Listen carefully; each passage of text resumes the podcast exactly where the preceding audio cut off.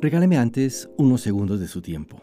Quiero agradecer a las decenas de personas que con mucho cariño y solidaridad han hecho pequeñas donaciones a nuestro proyecto a través de la plataforma de anchor.fm. Ha sido una gran motivación y una valiosa ayuda recibir esas donaciones. Quiero invitarlo a usted, si lo considera, a hacer otro tanto.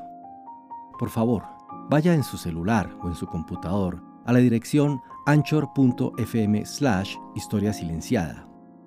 Allí podrá donarnos pequeñas cantidades de una manera muy fácil a través de su tarjeta de crédito. Yo lo hice y resulta muy sencillo.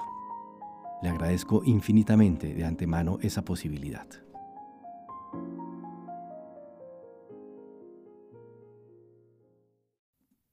Capítulo 18. Crece el enfrentamiento.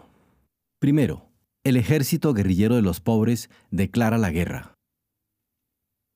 Mientras la ORPA, como vimos, desarrollaba con éxito su fase de preparación y las FARC continuaban con sus acciones puntuales sobre todo en Petén y el departamento de Guatemala, el ejército guerrillero de los pobres continuaba su expansión en el área del Quiché y regiones aledañas, cada vez más audaz en sus acciones, cada vez más confiado en que la victoria podría sonreírle en un futuro bastante cercano.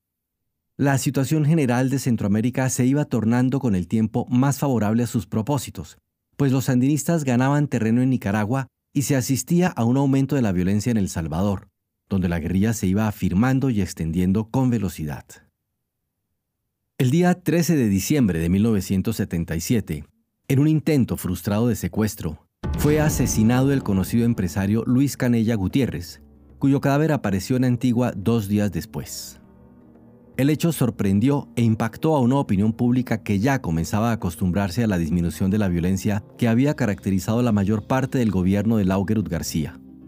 Pero la tragedia, como enseguida pudo verse, no resultó un acontecimiento aislado. Dos semanas después, la guerrilla secuestró al industrial Luis Alfonso Arimani Comas y, en el último día del año, ejecutó otro secuestro de aún mayor envergadura en un camino apartado del municipio de Pochuta, departamento de Chimaltenango, cerca de la zona de Sololá, guerrilleros del EGP interceptaron con un jeep el vehículo que conducía Roberto Herrera Ibargüen, quien iba acompañado de dos jóvenes sobrinos. Según los testimonios recogidos, el jeep de los guerrilleros iba conducido por el propio Rolando Morán y llevaba en su parte delantera un grueso hierro en forma de V con el que pudo volcar el vehículo de Herrera quien quedó herido de un pie y se fracturó algunas costillas. Se desarrolló de inmediato una breve balacera durante la cual pudieron escapar por un barranco los dos sobrinos que viajaban con el herido, pero este no pudo hacer nada para huir y quedó en poder de los secuestradores. Herrera, herido durante su captura, estuvo 26 días secuestrado en un lugar más o menos próximo al lago de Atitlán, recluido en una tienda de campaña siempre con los ojos vendados relata que le daban muy poca comida y hasta poca agua, por lo que perdió más de 30 libras en ese corto periodo, y que lo sometían a frecuentes y largos interrogatorios. Los guerrilleros le preguntaban acerca del armamento que poseía el ejército y sobre el tipo de medicinas que había en los hospitales militares, sobre sus ingenios, la asociación de cafeteros y acerca de la vida y relaciones de otros industriales, finqueros y empresarios que él pudiera conocer. Frecuentemente pensaba, por lo que decían sus secuestradores, que estos estaban a punto de matarlo. También nos relata que, según lo que oyó en esas semanas terribles, los guerrilleros tenían ideas más similares a las del Khmer Rouge de Pol Pot, la despiadada guerrilla camboyana, que a las de un comunismo más clásico y ortodoxo.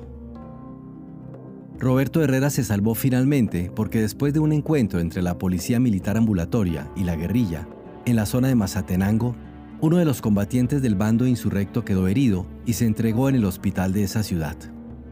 El EGP decidió entonces que podía canjear a su prisionero por el guerrillero herido, siempre y cuando recibiese además una gruesa suma de dinero y se publicasen en los diarios locales sus declaraciones políticas en campos pagados de gran extensión. El mismo Herrera participó en la operación debido a su larga experiencia en materia diplomática los guerrilleros le obligaron a grabar un casete dirigido al presidente Laugerud, donde se explicaba cómo podría realizarse el canje y sobre todo la forma en que el guerrillero herido podía salir al exterior después de que se elaborara el correspondiente salvoconducto. Herrera Ibargüen quedó libre el 26 de enero de 1978, después de consumada esta operación y de que su familia entregara al EGP la suma de 1.200.000 dólares.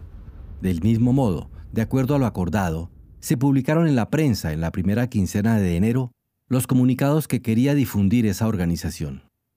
Su texto, sin duda alguna, constituía una genuina declaración de guerra, por lo que conviene aquí transcribir algunos de sus párrafos.